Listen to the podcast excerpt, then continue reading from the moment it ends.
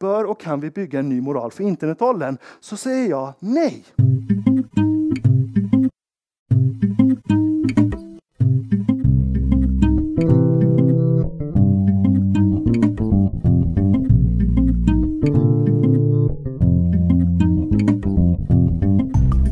Hej, det här är podcasten Social by Default och precis som vanligt så är det jag, Sara Larsson Bernhardt, som tillsammans med Deepet Niklas Strand driver den här podden. Vill ni kommentera avsnittet eller har idéer för framtida avsnitt? Twittra till oss med hashtaggen Social by Default eller prata med oss på vår Facebook-sida alternativt vårt Instagramkonto. Hej Sara! Hej Niklas! Är du lite snuvig? Jag är vrålförkyld faktiskt. Ha? Corona light? Ja, precis. Vi får be om ursäkt till alla våra lyssnare att jag har liksom en lite djupare och lite snörvligare röst den här gången än vanligt. Den är lite mer kondenserad än Mm. den brukar vara. Kanske inte fullt lika dynamisk, så du behöver inte tvätta lika mycket när du klipper. Otur att bli förkyld så här när det börjar bli småvår. Ja, det är lite störigt, men å andra sidan, jag är aldrig sjuk. Jag kan inte komma Nej. ihåg när jag var sjuk senast, så att, eh, det är väl min tur nu gissar jag. Också lite jobbigt att vara sjuk just nu ju. Man vet ju inte riktigt hur man ska reagera. Jag har ju inte träffat någon, vad jag vet, som har varit varken i Italien, eller Korea, eller Iran, eller i Kina, så att på det sättet så känner jag ju mig ganska safe. Men eh, Alldeles när det började bli en stor grej med corona och det blev så, så satt jag i samma tågkupé som två killar som var så jävla förkylda liksom. Hur jag själv reagerade. Folk är ju så hoppiga just nu så ja. Det är ju lite hysteriskt. Jag var på apoteket häromdagen och då skulle köpa liksom Alvedon och Strepsils och näsdroppar och sådär. Och då var det en medelålders man mot äldre herre som fullkomligt skällde ut kassörskan för att det fanns inga munskydd kvar att köpa och det var ju katastrof. Det här är ju ganska intressant utifrån det, det du och jag pratar om just hela corona. Det är ju sociala medier som självklart också eldar på paniken. Så är det ju, definitivt. Eh, Du eh, var dock inte snuvig när du var med och spelade in podd med Storykit. Nej, det var jag inte. Det gjorde jag för ett lite drygt tre veckor sedan ungefär när jag var uppe i Stockholm senast. Ja. Blev inbjuden och pratade video. Och det Mm. finns på video också. Jag hade faktiskt glömt av att de hade filminspelning samtidigt. Ja. Så när jag såg att det kom ut så vart jag sådär, men gud. Det tycker jag är lite kul. För oss nu, tio på lördag morgon, skulle ingen skulle egentligen vilja se oss just nu. Jag vill inte ens se mig själv just nu, så att det blir ingen video. Men jag är ganska glad att jag är dålig den här veckan, eftersom nästa helg så kommer du ner och då är det ju podcast. Det hade varit surt att vara liggande då. Verkligen. Ett lite mindre podcast. Kommer, vi kommer hänga på Scandinavian Photo bland annat. Och Mm. litet gäng som kommer nörda ner oss i det här. Det blir kul att se vilka som kommer och prata poddar. Mm, jag tycker det ska bli super, super roligt. Eventuellt kanske du och jag spelar in någonting där också. Vi hade ju lite planer på att göra någon form av livepoddning därifrån. Ja, garanterat så kommer det åtminstone finnas grejer därifrån i nästa poddavsnitt och sådär. Hur vi gör om det blir run and gun och lite små intervjuer och du och jag, det, det blir garanterat. Jag har faktiskt pratat med PO eh, som verkligen driver podcast, liksom hur gör vi med corona? Ganska många event Mm. som har ställts in. Ja, nu börjar det liksom bli fler och fler inställda event. Det var ju några som började från början. Facebook och Fate var väl en av de första riktigt stora som Mm. ställde in, som ändå ligger i slutet av april. Ja, maj till och Ja, med. dessutom det. Och då vart vi lite förvånade. Ja, Google I.O. är inställt som är deras stora utvecklarkonferens. De ställde in Next här som är, skulle varit i slutet av mars. Och sen SXSV som är ju, det är ju inte bara en konferens, det är ju liksom en festival i två veckor. Liksom. Är inställt och det brukar ju komma en halv miljon pers ner till Austin. Så det, den är ju stor. Det måste vara ett stort slag för dem. För väldigt många av restauranger och sådär garanterat ett jätte. För det är ju liksom, Mm. hur många är ni i Göteborg? Det är ett liksom Göteborg som kommer till Austin. Liksom. Men jag kan, jag kan någonstans förstå det. Risken kanske inte är så mycket att de är rädda att det ska flyga in smittade, samtidigt som man är ganska mycket på varandra. Så finns det smittade så kan man ju faktiskt sprida en smitta. Men jag ser ju bara på, på oss, det finns ju väldigt många andra företag som helt enkelt har sagt att vi sätter stopp för internationella Mm. eh, flighter just nu. Man får inte resa utomlands helt enkelt. Och då är det ju många kanske som de tappar dels kanske föreläsare, men också gäster och inser nog att det kanske inte blir så bra. Nej. Och självklart är det så att jag menar, med många människor som samlas då, då finns det en fara för smittspridning. Problemet är ju kanske inte själva coronaviruset utan att folk blir sjuka och om många blir sjuka så tappar man arbetskraft och därmed Mm. förlorar pengar. Det är ju onekligen allvarligt. Mm. Jag såg dock att webbdagarna tänker köra om en Mm. och en halv vecka. För snart fyra år sedan så var du och jag på webbdagarna i Malmö och pratade om försvinnande format. Folk var jäkligt skeptiska till det här med stories och Snapchat och skulle aldrig bli någonting. Och jag tror fortfarande att många företag inte riktigt har fattat att det här är en ganska stor grej. Nej, vi fick ju eh, ganska mycket, jag ska inte säga kritik, eh, motta ganska mycket skepsism för den dragningen. För vi pratade just om det, att man behöver tänka nytt. Man behöver skapa innehåll som faktiskt inte ska sparas, utan försvinna. Och det var ju jättekonstigt för många. Mm. Och idag är det en självklar del i åtminstone vårt privata sätt att använda kanalerna. Ja, och jag kan säga att stories på Instagram är en eh, uh, swipe up-komet.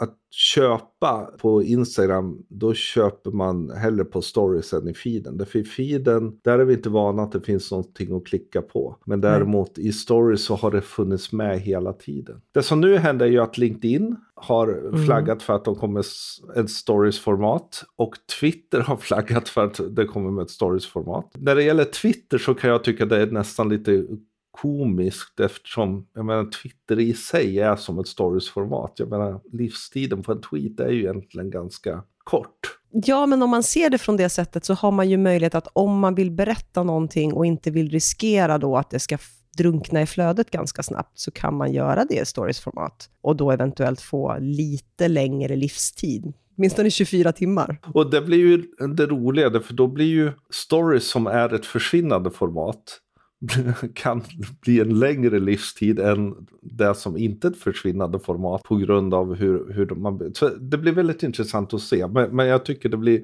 just för Twitter blir lite så här, hur tänkte de där? Jag är, också, jag är också nyfiken på att se hur de löser det tillsammans med direktmeddelanden och sådana saker. Om det ska funka så som det funkar på Instagram, när man liksom skickar tillbaka kommentarer och det kommer till DM, hur det då funkar på Twitter. Det finns ju en DM-funktion där också, självklart. Men det ska bli se, spännande att se hur de bygger ihop det. Den får vi se när den kommer. LinkedIn eh, kommer snart. Det har varit en ganska stor diskussion om det. Ja, alltså jag kan... Jag har, jag har skräckblandad förtjusning inför stories. Jag kan ju tycka att det finns väldigt många människor på LinkedIn som är som överhypade liksom game show-hostar och som ligger i flödet. Och jag skulle ju då känna att det var ganska skönt om de lyftes upp i stories. Och så kan de köra sin, sin show där uppe och så behöver det inte ligga i det mer statiska flödet. Och då kanske det det statiska flödet blir mer kvalitativt innehåll än de här. Jag kan ju mer oroa mig för mer att just stories blir sådär och att man börjar använda till en oändlig dokumenterande av saker man gör istället för att faktiskt utnyttja på ett smart sätt. För där tycker jag att man ser på Instagram att folk börjar bli så pass vana vid Mm. har tittat på sådana som är duktiga, att man börjar faktiskt göra storytelling och utnyttja stories-formatet istället för att bara säga nu är jag där, klick. Men jag tror att tyvärr LinkedIn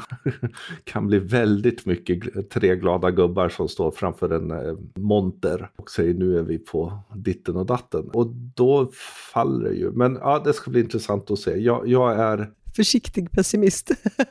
just med skepticism och eh, tyckande och eh, åsikter och vad, vad som är rätt och fel. Det pratade vi om på internetdagarna. Mm, det gjorde vi. Vi tänker köra ytterligare en eh, talare som var där har vi ju bett att få spela in och eh, det tänkte vi göra nu. Ja, för när vi bestämde oss för att göra den här dagen på internetdagarna om moral och etik, så var Ashkan Fardost en av de allra första personerna som vi tänkte på. Och vi väntade ju faktiskt med att prata med Internetstiftelsen tills Ashkan hade sagt att han var villig att vara med. Ja. Så eh, hade han inte tackat ja, så vet vi inte riktigt om det hade blivit en dag faktiskt. Nej, nej.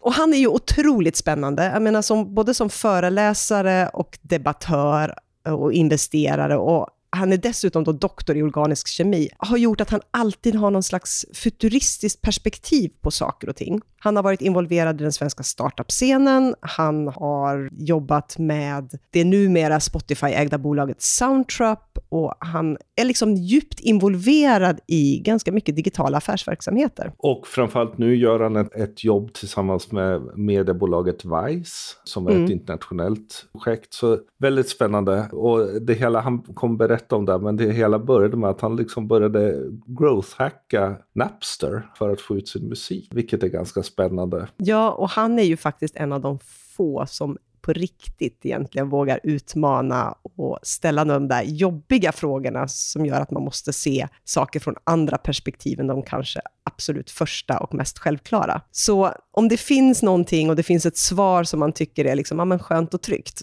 då kommer han där och, liksom och petar hål på det och säger sådär lite irriterande, men tänk om det faktiskt inte är så? Vi kommer köra den. Det kommer gå väldigt fort och det beror inte på att vi har ökat farten, utan det är så här fort pratar Ashkan på scen när han är igång. Så det blir lite att hålla i hatten. En del kan känna, ja men han har bilder att visa. Ja men han, den här föreläsningen bygger inte på bilder utan den bygger väldigt på hans berättelse. Så håll i hatten, sätt er tillbaka. Den är ungefär 45 minuter. Den är extremt intensiv. Här kommer Ashkan Fardost. Jättekul att få starta den här dagen. Eh, jag är jätteglad att få göra det och i och med att jag har ansvaret att starta den här dagen så ska jag mest försöka sätta kontext men sen ska jag avsluta med några egna tankar. Eh, men titeln är ju egentligen min slutsats och min tanke, så jag passar på redan nu att säga vad jag tycker. Eh, men jag ska främst försöka sätta ett historiskt kontext. Och anledningen till att jag ska sätta det kontext jag kommer sätta Eh, det är helt enkelt för varför jag gör sakerna som jag gör idag. Och jag studerar hur informationsteknologi formar industrier, samhällen och mänskligt beteende. Och anledningen till att jag gör det här, det är för att jag fick en väldigt viktig läxa i en väldigt ung ålder som har präglat min syn på världen, mänskligheten och min syn på hur internet bör utformas.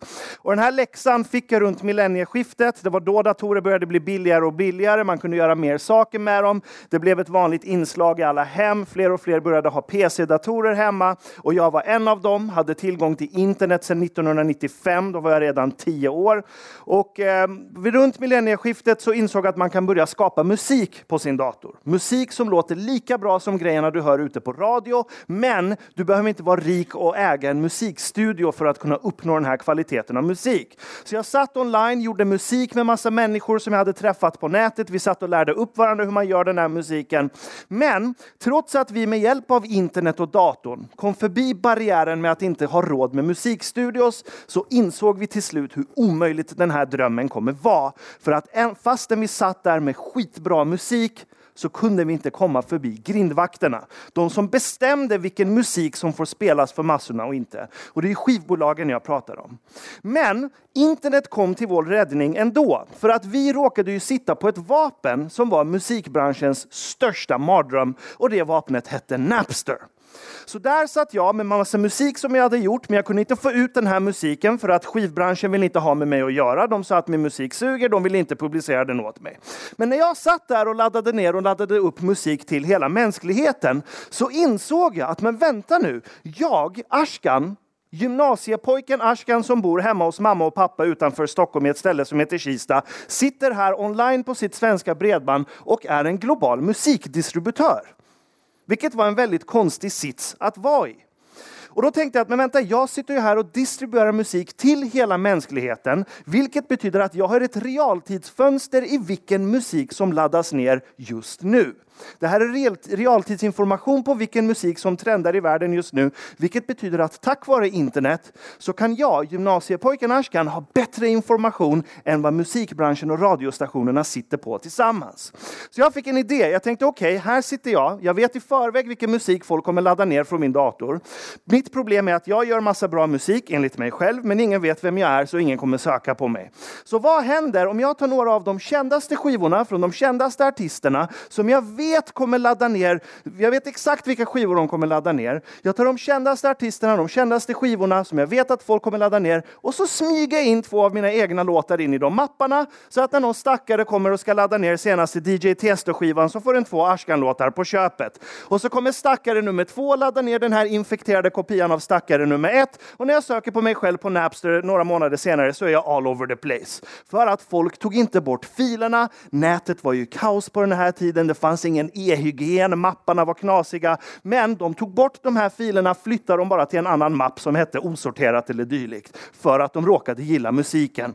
Trots att jag hade de smörigaste låttitlarna i världshistorien, digitala drömmar och vågor av kärlek. Och som om det här inte vore illa nog så hade jag ett ännu värre artistnamn, vilket var DJ imperium. Men för att göra en lång historia kort så leder alltså den här manövern nu året 2003. Jag är 17 år, ska precis fylla 18. Vad som har hänt nu är att nu börjar plötsligt några av världens största skivbolag och brands inom elektronisk musik höra av sig till mig. Och så startar de ett budkrig mot varandra för att få signa mig som deras nya artist. Kom ihåg, jag är 17 år, har ingen budget, har ingen musikproduktionsutbildning, jag har inga kontakter ute i musikbranschen. Jag har på pappret ingenting. Men vad jag har är internet, rätt mjukvara och tillgång till rätt sorters människor i de här nätverken vi hängde. Och så kan vi plötsligt flippa hela ekvationen för hur du blir en internationellt erkänd signad artist. Så jag skrev mitt första kontrakt vid 17 års ålder. De skickade mig till Belgien, fick hänga med Sven Mas som var transgud på den här tiden. Och vi fick uppdraget att skriva temalåten för världens största transfestival, Trans Energy Utrecht i Nederländerna. Och när jag står och tittar på 20 000 pers dansa till min låt tänkte jag det här ska bli min nya karriär. DJ Mysterium låter för jävligt så jag började med att branda om mig själv. Så jag startade en musikkarriär under namnet Envio. Jag slutade göra musik 2007 så det här är bara ett digitalt spöke av en gammal identitet som inte finns längre. Men min poäng är att den här upplevelsen fick mig att känna mig som Neo i filmen Matrix. För jag insåg att vänta nu, här börjar det växa fram ett digitalt universum som existerar parallellt med det här fysiska universumet. Men det verkar enligt mig att det som händer i det digitala dikterar utfallen i det fysiska. Så då borde jag sätta alla mina kort på att fatta hur reglerna funkar här borta. För då vet jag vilka regler jag kan manipulera, böja eller undvika för att diktera utfallen till min egen fördel. Men nästan viktigast av allt, en som jag var ju inte tänkt att kunna göra de här sakerna. På papper hade inte jag någonting. Ingen budget, inte rätt utbildning, inte rätt kontakter, ingenting. Men med hjälp av ett globalt nätverk som idag kopplar ihop fyra miljarder människors tankar som kan överföras med nästan ljusets hastighet så kunde vi börja bryta barriärer. Därmed har jag alltså ett enormt egenintresse av att se till att internet förblir i så stor utsträckning som möjligt som det var vilda västern utan regler så att så många nya saker kan hända samtidigt. Så vad jag vill göra är att först försöka sätta ett historiskt kontext kring varför vi ens är moraliska överhuvudtaget. Och sen ska jag försöka visa hur moral dikteras och sen ska jag avsluta väldigt kort med att leka med frågan bör och kan vi bygga en ny moral för internetåldern? Men låt oss börja med det historiska kontextet. Varför är vi moraliska och hur dikteras den? Och för att göra det måste vi prata om mening en stund. För det är där moralen börjar hitta sitt, enligt mig, fula tryne. Så saken jag kommer prata om nu, det är inget jag suttit på min kammare och hittat på själv. Jag kommer ta rygg på massa smartskallar som har levt innan mig och några av dem lever tack och gode gud fortfarande idag. Vi kommer låna från Elementary Forms of Religious Life, Reason and Revolution, Escape from Freedom, Guns, Germs and Steel, Brand Luther, Digital Libido och oroa er inte om ni inte hinner skriva ner någon källa. Ni kommer få en länk på slutet. Det var en blank sida med 30 papper och akademiska artiklar och böcker som jag använt för att bygga upp allt det här. Så jag har kategoriserat det snyggt åt er också, så kan ni gräva ner er efter egen tid och nörda ner er sen. Så ingen stress. Men vi börjar med Emil Durkheim. Han gjorde en enorm insikt för över hundra år sedan. Han insåg att om du vill förstå ett mänskligt fenomen så gör du bäst i att undersöka fenomenet i dess mest primitiva kontext. För då ökar du dina chanser att förstå vad som orsakade fenomenets uppkomst. Sen kan du gå till ett modernt kontext och ska du hitta det där fenomenet och förstå vilken roll det spelar idag. Så om vi ska förstå mening och jag menar det är ingången till att förstå moral. Då måste vi backa till den mest primitiva kontext vi kan, nämligen jägar-samlar-stammen. Och om vi tittar på jägar-samlarstammen och en trend som Durkheim startade som ledde till att antropologer, filosofer, psykologer började åka runt och studera de stammar som fortfarande fanns idag. Då började man upptäcka ett väldigt tydligt mönster. Oavsett vilken stam man studerar, oavsett vilken geografi, vart på planeten man studerar de här människorna. Vi är exakt samma sak, vi har samma genetiska massa. Så självklart kommer du se exakt samma mönster oavsett vart du tittar. Och man började se följande, att vi människor verkar ska se på världen från två olika perspektiv. Ena perspektivet kallar Durkheim för the profane. Det fysiska, det världsliga, det vi tar in med våra sinnen. Kallt, varmt, ljust, mörkt och så vidare. Och så vidare. Och den här, det fysiska, det världsliga, på den här tiden, det var en kall, brutal miljö som konstant ställde materiella krav på oss som vi måste uppfylla för att överleva. Och det krävde att vi konstant behövde anpassa oss för att inte dö och utrotas. På den andra sidan världsliga så fanns det som Durkheim kallar för the sacred, det heliga. Här, det är saker vi inte kan se, vi kan inte ta på dem, vi kan inte ens bevisa dem. Men vi måste vara överens om vad som är heligt. Annars kan inte vi samarbeta med varandra, annars kollapsar vårt samhälle. Och det är där religion och det är där moralen bor. Innehållet i det heliga på den tiden kunde vara någonting i stil med det finns en urmoder och en urfader och så har de någon sorts kosmiskt sex och så föds universum. Och så bygger man en berättelse om att längst bort i skogen finns det en stor grotta med oändligt mycket mat och så väntar urfadern och urmodern på oss och ska ge oss massa kramar. Men då gäller det att vi går upp varje morgon, sliter skithårt, tar hand om varandra, litar på varandra. Så kan vi en vacker dag i framtiden kanske hitta den här grottan. Man byggde en vision kring den här metafysiska berättelsen. Och de här två världarna de möttes runt lägerelden. Det är där vi rymde till berättelser om hjältar, där vi destillerade kunskap och till och med moral som hjälpte oss att överleva i den här gruppen. Och runt lägerelden utförde vi våra ritualer. Och med hjälp av ritualerna lärde vi oss samarbeta med varandra, vi lärde oss lita på varandra, vilket ytterligare ökade våra chanser till överlevnad.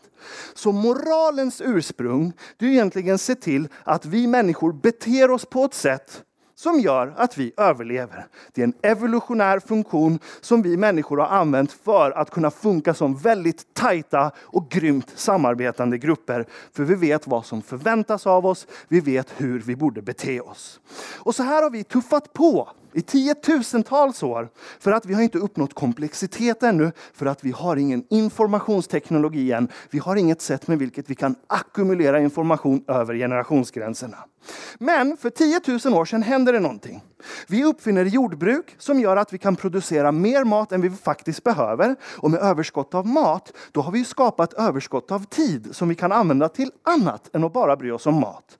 Typ tänka på meningen med livet, skriva poesi, skapa kultur. Vi blir bofasta, vilket gör att vi har massa material vi kan samla på oss och förfina materialet, vilket ökar våra chanser att uppfinna ännu mer teknik. Så med hjälp av jordbruk börjar vi lägga grunden för civilisation, men jordbruk skapar ett stort nytt problem. Med jordbruk så ökar fertiliteten, vilket gör att populationen exploderar. Vi blir tusentals i samhället istället för 150 pers i en liten nomadisk stam. Men Jordbruk kräver specialister. Du behöver någon som är duktig på att mjölka kossorna, någon som är duktig på att ta hand om grödorna. Du behöver projektledare som har makrovy. Du behöver galna äventyrare som vågar gå bortom marken och hitta ny mark som går att bruka. Och över lång period av tid så leder det till att det börjar bildas massa olika samhällsklasser som är specialiserade på olika saker. Men baksidan är att det skapas enorm ojämlikhet i samhället.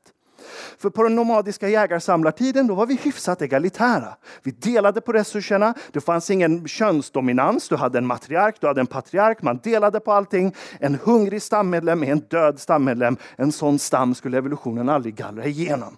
Men med jordbruk, för att vi behöver specialister, skapas ojämlikhet. Då är frågan, hur hindrar vi människor som nu bor i samhällen bestående av tusentals pers från att ha ihjäl varandra för att några sliter och är skitfattiga medan några där borta sitter i sitt fina, mysiga slott och har överflöd.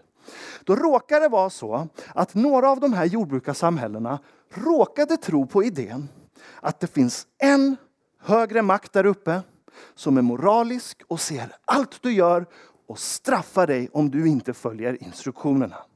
Det här det är nästan en exklusiv jordbrukaridé nomadiska jägarsamlarsamhällena de hade också religion, men de var oftast animister, avancerade hövdingskap. De trodde till och med på att man hamnar någon annanstans när man dör. Man bad till de döda, men man trodde inte på en högre moralisk makt som hade ett aktivt finger med i spelet. Det här är nästan ett exklusivt jordbrukarfenomen.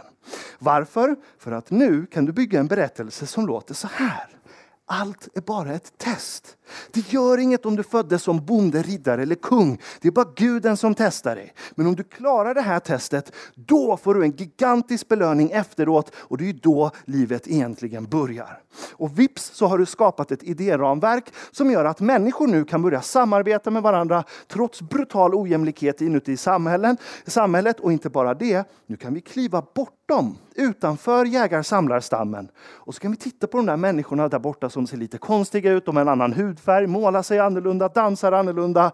Men nu tror vi plötsligt på samma Gud och så kan vi börja samarbeta bortom stammens gränser. Så nu börjar vi bygga mer och mer komplexa samhällen som börjar bli mer och mer stabila. Och det är nu vi plötsligt kan bygga och uppfinna vår första informationsteknologi, nämligen skriftkonsten, vars första användningsområde var förstås bokföring, där vi kunde avancera jordbruket. Men sen lärde vi oss att använda skrift för att skriva ner berättelsen om vår Gud och sprida det här och därmed expandera våra samhällen.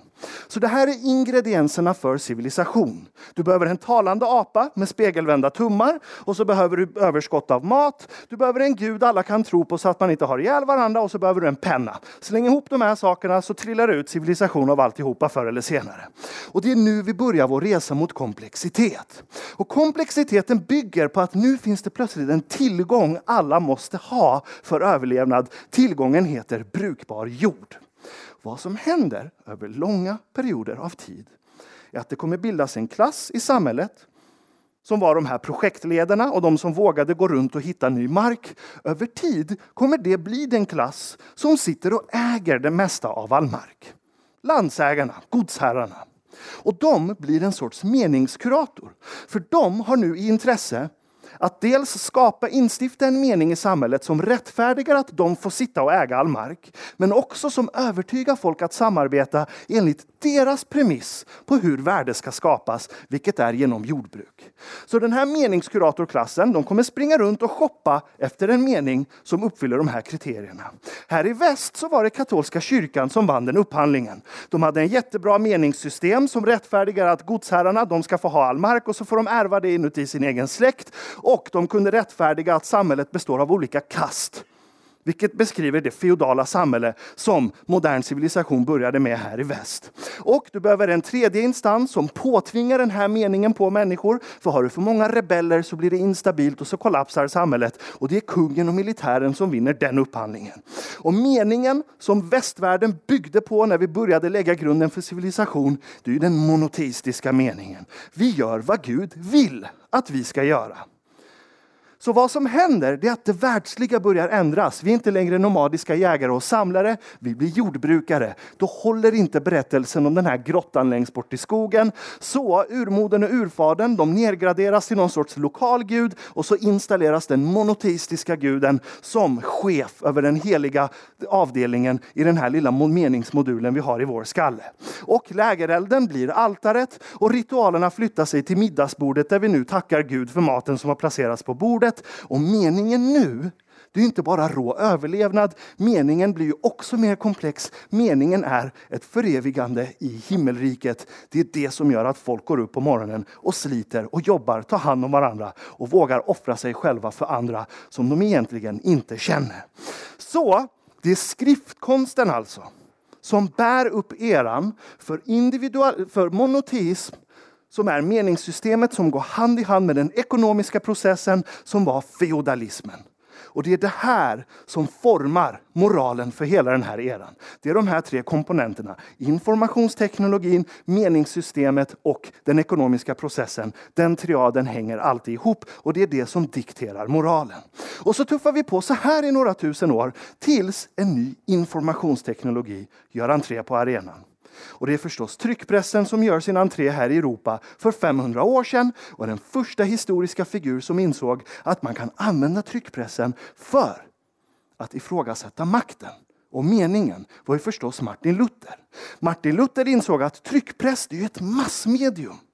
Och han insåg att den gamla makten, katolska kyrkan, de vet ju inte vad man gör med den här apparaten. De ville bara trycka biblar, längre än så kunde inte de tänka. Så då insåg Luther att nu kan jag ta min radikala nya idé, där jag ska ifrågasätta påvens status, och så kan jag gå runt alla traditionella grindvakter. Och Luther gjorde något som var radikalt genialiskt på den tiden. Han skrev många av sina texter på tyska istället för latin. För han tänkte, jag ska ju prata direkt till folket. Varför ska jag skriva på ett konstigt språk som bara två skäggiga snubbar uppe i tornet fattar? Vi kör vanlig hederlig tyska, pratar direkt med folket, ingen mellanhand som ska tolka mitt budskap åt mig. Och han gjorde något annat radikalt. Många av hans texter var väldigt korta.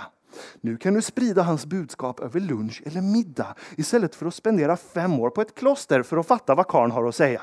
Och det här var ett genialiskt entreprenörsdrag för en kort text får ju plats på ett ark papper vilket drar ner kostnaderna för distribution och du kan vika ihop arket till en pamflett och snabbt i smyg sprida det vidare till nästa person. Vad jag försöker säga är att Martin Luther uppfinner konceptet Twitter i analogt format för 500 år sedan och det är så han mobiliserar en revolution situation som vi lever i spåren av fortfarande idag. Och Luthers tweet var ju förstås, ja, ja, jag gör vad Gud vill, men vem fan är den här påven som hela tiden ska tolka Guds budskap åt mig?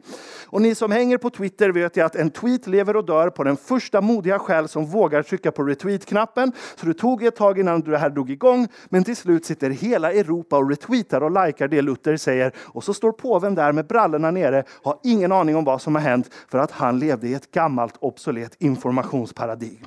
Så med hjälp av tryckpress samtidigt kan vi nu sprida information om hur man bygger verktyg, båtar, eh, maskiner och sakta men säkert börjar upprättas nya handelsrutter för att båtarna blir mer avancerade, det finns mer varor att frakta och sakta men säkert börjar det växa fram en ny grupp människor som råkar vara födda vid rätt plats, vid rätt tid, har rätt intressen som gör att de kommer gynnas enormt i den här nya miljön som tryckpressen skapar.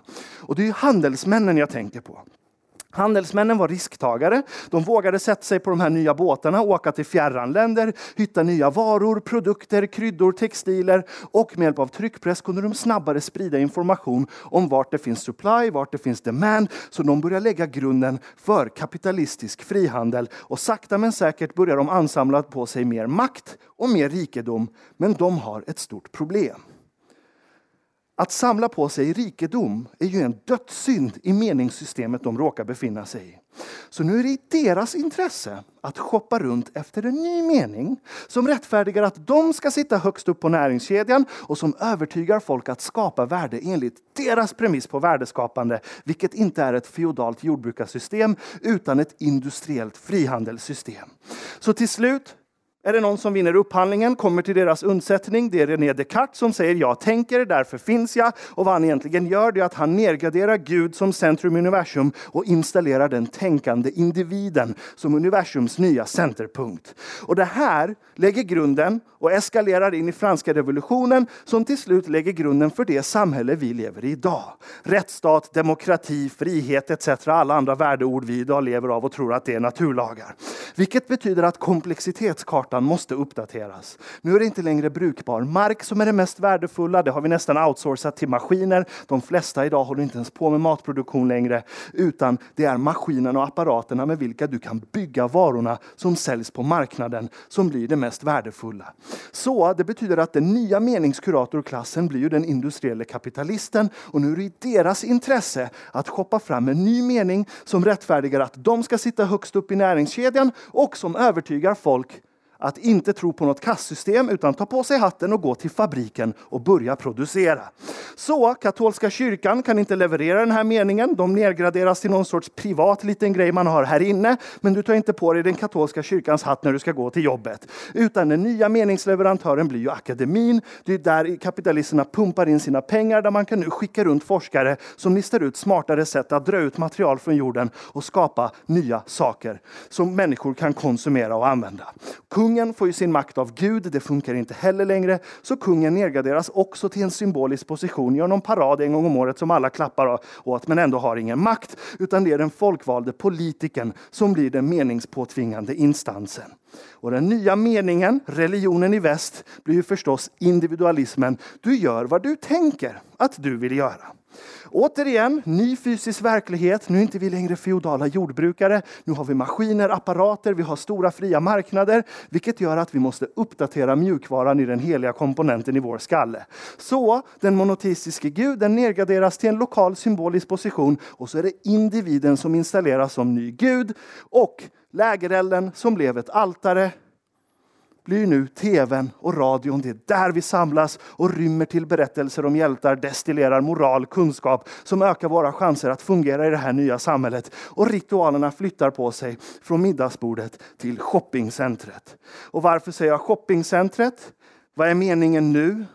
Det är inte förevigande i himmelriket längre, utan när individen är den nya guden så är den stora meningen självförverkligandet. Och om jag frågar alla här inne, hur många av er har träffat en självförverkligad person? Ingen, för den finns inte. Och det är hela poängen, det är så våra meningssystem fungerar. Destinationen ska inte gå att nå. Tänk om någon på riktigt hade åkt till himlen, kommit tillbaks med dokumentation som bevisar att den de facto varit i himlen och så säger den, ja, ah, jag var i himlen, ah, det var så där. Kyrkan skulle kollapsat på en sekund. Om folk skulle komma till dig och visa dokumentation som bevisar att personen har varit självförverkligad och den säger ah, det är inte så bra som folk säger. Hur många tror ni inte vaknar nästa dag, ringer sin chef, säger tack och hej, jag är färdig med det här, flyttar ut till skogen, målar akvarell och gör yoga tills den dör. Eller tills det tar slut på akvarell, för de som tillverkade alla akvarellfärg har ju också sagt upp sig och bor i skogen numera också. Min poäng är att himmelriket kan inte ha 4,9 på hjälp. Det måste ha 5,0, annars kollapsar hela systemet. Så slutdestinationen måste vara omöjlig att uppnå. Jag säger inte att det är rationellt, men evolutionen gallrar inte igenom det som är sant och rationellt. Den gallrar igenom det som överlever. Och nu sitter vi kvar med samma hårdvara som vi hade för 50 000 år sedan. Så, självförverkligande med individ som Gud, nationalstater börjar upprättas och i Sverige är ju berättelsen följande. Det finns något där uppe som ser allt du gör och straffar dig om du inte sköter dig. Nej, det är inte Gud, sånt håller inte vi på med i Sverige längre, utan det är staten. Men om du klockar in klockan åtta, klockar ut klockan fem, betalar skatt, följer lagen, så finns det en gigantisk belöning på slutet. Nej, det är inte himmelriket. Jag sa ju att vi inte håller på med sånt i Sverige. Belöningen heter Volvo, villa, vovo och pension så du kan dö i lugn och ro. Och i USA så har du the American dream. Alla som jobbar hårt och sliter och går till jobbet varje dag kan bli president och så vidare. Så det är tryckpressen och dess elektroniska förlängningar, tv och radio som bär upp eran för individualism som är meningssystemet som går hand i hand med industriell kapitalism som ekonomisk process. Återigen samma triad, informationsteknologi, mening, ekonomisk process. Det här är ingen kritik mot kapitalism. Personligen så är jag ett stort fan av kapitalism som motor. Jag tycker bara att självförverkligande med konsumtion som process är ganska korkad egentligen. Men kapitalismen vill jag gärna bevara. Det är en fantastisk motor för att skapa välstånd. Jag säger bara att det här verkar vara sättet vi människor utvecklas rent historiskt. Så, nu börjar vi alltså se ett mönster hoppas jag. Ny informationsteknologi leder till ny ekonomisk process, nya sätt att skapa värde, vilket gör att en ny meningskuratorklass kommer trilla ut förr eller senare och de kommer skapa en ny mening och så blir det en ny moral. Vad som är oss eller vad en jävla nolla. Det är ju så det alltid har varit. Folket har ju försökt alltid imitera och härma de som är högre ställda än en själv. Varför tror ni vanliga medelklassare idag åker runt och äter på Michelin-restaurang? Det är ju skitmat alltihopa. Har ni varit på en trestjärnig Michelin-restaurang någon gång? Det är en så här stor tallrik med ett litet ägg som någon har penslat någon krydda på, så tar de 500 spänn för det. Varför sitter vi och håller på med de sakerna? För vi försöker härma de som är högre ställda än oss. Det är därför vi gör så. Återigen, jag säger inte att det är rationellt, jag säger bara att det är så vi människor funkar. Så, jag hoppas jag har satt ett sorts historisk kontext på varför vi är moraliska, att det har en viss funktion och hur den dikteras historiskt sett. Vilket tar oss till frågan, bör och kan vi bygga en ny moral för internetåldern? Och för att svara på det så vill jag bara kort beskriva vad jag ser just nu. Vad jag ser just nu, och jag tror alla andra ser det också, en tredje informationsteknologi har nu gjort entré. Det är den dominerande informationsteknologin i världen idag. Och internet, det är nu allas massmedium. Alla som har en internetuppkoppling och en smartphone i fickan har en egen tryckpress i fickan. Vilket betyder att vem som helst nu inte bara en dominerande elitinformationsproducerande klass, utan nästan alla har potentialen att ta en radikal ny idé, på gott och på ont, och gå runt alla traditionella grindvakter för informationsdistribution. Vilket betyder att alla kan nu potentiellt leverera och kurera mening, vilket låter fantastiskt och det är fantastiskt på många sätt. Men baksidan är att historiskt sett när det varit en liten klass människor som dominerat informationsproduktion, distribution och mening så har vi kunnat övertyga de flesta att operera under samma meningssystem. Men nu när nästan alla kan börja konkurrera med meningen så tror jag de stora meningarna börjar falla sönder och utväller istället miljontals nischer. Vilket leder till att vi sakta men säkert, när informationsteknologin inte kan upprätthålla en stor berättelse, så faller vi tillbaka på grundtillståndet, vilket är att vi är tribala. Vi är fortfarande stammänniskor, vi har samma genetiska paket som våra människorna för 50 000 år sedan. Så nu istället tror jag börjar vi röra oss mot ett globalt digitalt stamsamhälle. Vi kan inte operera under större meningar, vi går tillbaks till stamnivå, men nu är stammen digital, du kan vara med i flera stammar samtidigt och stammedlemmarna behöver inte vara på samma fysiska plats på jordklotet. Och det är här massa fantastiska saker börjar dyka upp. Till exempel rörelser som Scuttlebutt som bygger social plattform fast som är helt decentraliserat så att man kan slå undan makten från Google och alla de här som sitter och äger alla datacenter. Kryptorörelsen som försöker bygga finansiella system som är globala, frikopplade från nationalstaten som kan väldigt lätt bli korrumperad. Eller rörelser som Open Insulin, människor som bygger ett nytt protokoll för insulinproduktion. Protokollet kommer vara helt open source. Den som kan skala upp och producera kommer tjäna pengarna men ingredienserna och receptet kommer alltid vara fritt och gratis så att så många som möjligt kan konkurrera. Det här går emot helt och hållet individualismen och den industriella kapitalismens logik. Men det är sådana här rörelser som börjar växa fram i det här globala digitala stamsamhället. Och samtidigt är det såklart att elände växer ju fram här också. Islamiska staten, flat earth och så vidare och så vidare. Men med det sagt, välkomna till den digitala åldern där vi återigen har ny informationsteknologi som gör att vi kan skapa nya sätt att skapa värde på, vilket leder till att en ny grupp människor förmodligen kommer vara på rätt plats vid rätt tid och rätt intressen som gör att de kommer gynnas väldigt mycket av den här nya miljön som internet håller på att skapa. Återigen, ny informationsteknologi, ny ekonomisk process, ny meningskuratorklass som till slut leder till en ny mening och leder till ny moral, vad som oss eller vad en nolla. Så om vi ska prata om konceptet världen, det är den världen vi har levt i egentligen. Men vi som lever idag råkar leva exakt under skiftet till någonting som ser ut så här. Lägerelden har flyttat på sig återigen. Den fysiska verkligheten börjar ändra sin skepnad, vilket leder till att det blir tomt här uppe i den heliga avdelningen. Och lägerelden och ritualerna, de har flyttat på sig och hamnat här. Det är ju vår tids nya lägereld. Och den här lägerelden den följer med oss överallt. På toaletten, när vi sover, på tåget, när vi är på promenad, när vi käkar middag. Vart vi än är så är den här lägerelden framför oss. Och inte nog med det, så sitter det fyra miljarder pers runt den och babblar och skriker i hopp om att någon ska lyssna på en vid någon sekund och ge någon sorts bekräftelse på vem du är och vad du har att bidra med i det här universumet som vi har hamnat i utan att be om det. Så jag tror det vi facear just nu, det vi ser hända just nu och anledningen till att vi ens har det här spåret idag, det är för att det börjar bildas ett vakuum där uppe. Och när det bildades ett vakuum där uppe så tänker jag så här. Det är samma kretsar i vår skalle som kommer användas för att bygga upp någon ny innehåll där uppe. Samma kretsar som vi hade för 50 000 år sedan. Vilket betyder att vi förmodligen kommer bara se en recycling av gamla samla idéer. Samma gamla idéer vi hela tiden har sett i den heliga avdelningen. Så vill ni gärna ha framtidsspaning av mig så ser den ut så här. Förvänta er massa nya berättelser om apokalyps, kollaps, dystopi från både höger och vänster. Folk som har vaknat upp och sett den nya sanningen och därmed väntar en enorm dos av moralism, renhet och skam. Så så här ser min framtidsspaning ut kommande tio åren. Har du ätit för mycket kött igen Ashkan? Skäms på dig, du håller på att förstöra planeten, du är en fara för mänskligheten. Har du flugit igen? Ajabaja, så får man inte göra år 2019.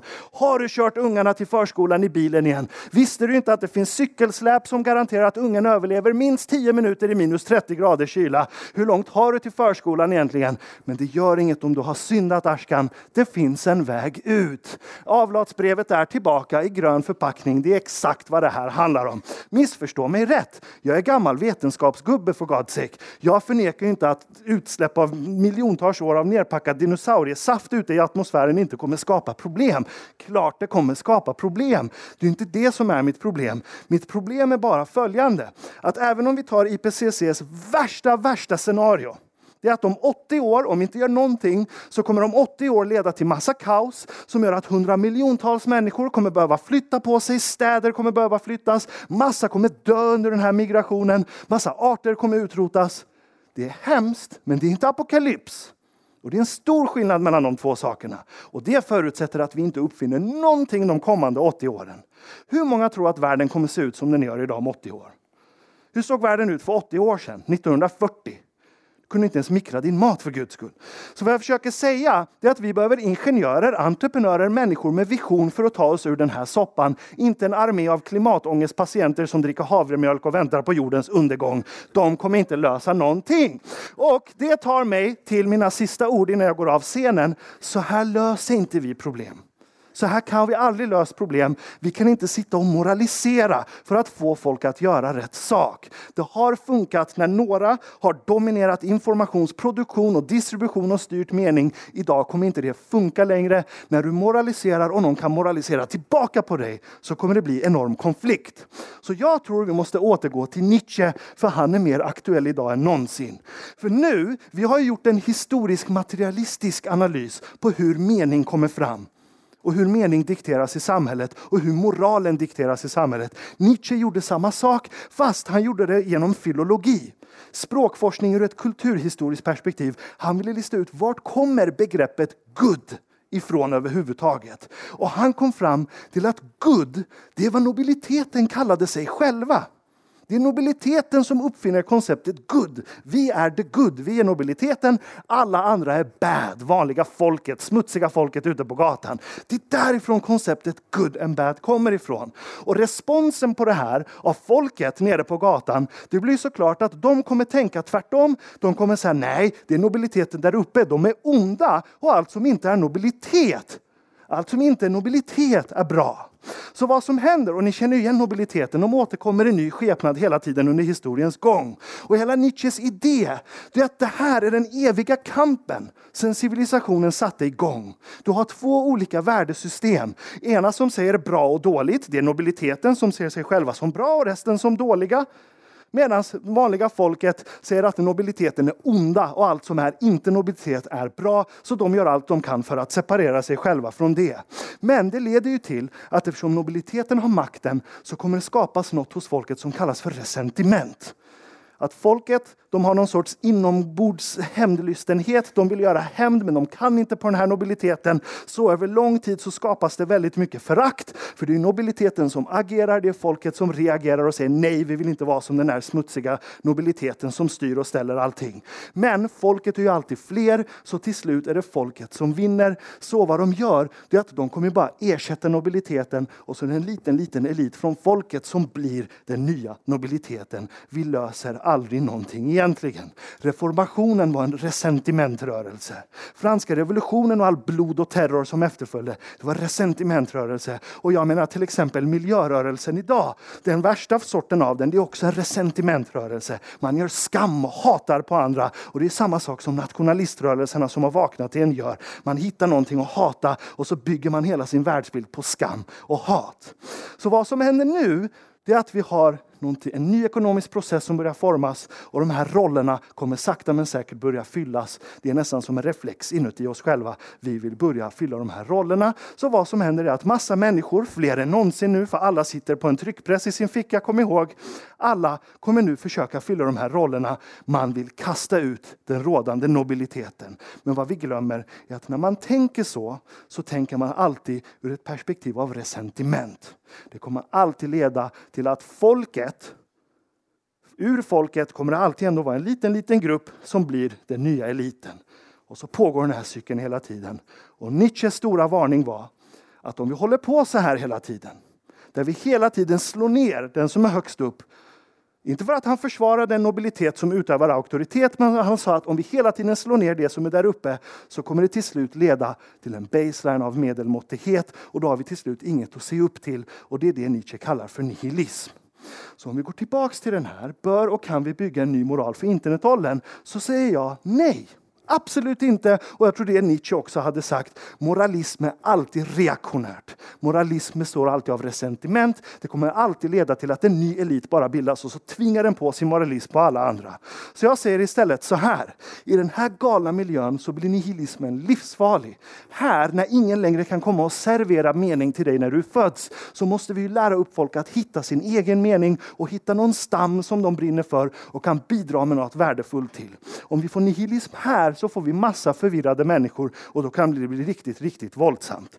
Så jag säger död åt moral och så vill jag slå ett slag för en ny sorts nobilitet. Och jag tror Stephen Fry summerar min syn på nobilitet bättre än någon annan. Han sa progress is not achieved by preachers and guardians of morality but by madmen, hermits, heretics, dreamers, rebels and skeptics. Right? Och om vi tittar på den här miljön och vi ser de goda sakerna som kommer ur den Folk som ifrågasätter hur sociala plattformar är uppbyggda, de vill decentralisera den med ny teknik. Folk som slår undan finansiella system med ny teknik. Folk som bygger nya protokoll för insulinproduktion. Alla de här är ju rebeller och kättare relativt någon annan rörelse. Så i detta virvar, när alla är på meningsjakt, så kan vi inte ha en moraliserande som alltid blir en auktoritär nobilitet som ska strypa den här miljön utifrån sina egna preferenser. Vi behöver en pluralitet av nobiliteter. Folk som gör någonting genom att sätta ett exempel och bygga något bättre än att säga till andra vad de inte ska göra. Då ökar vi chanserna för att så många som möjligt kan hitta sin stam och bli en del av det exemplet. Och därför tycker jag att ett moraliskt internet kommer vara ett dött internet.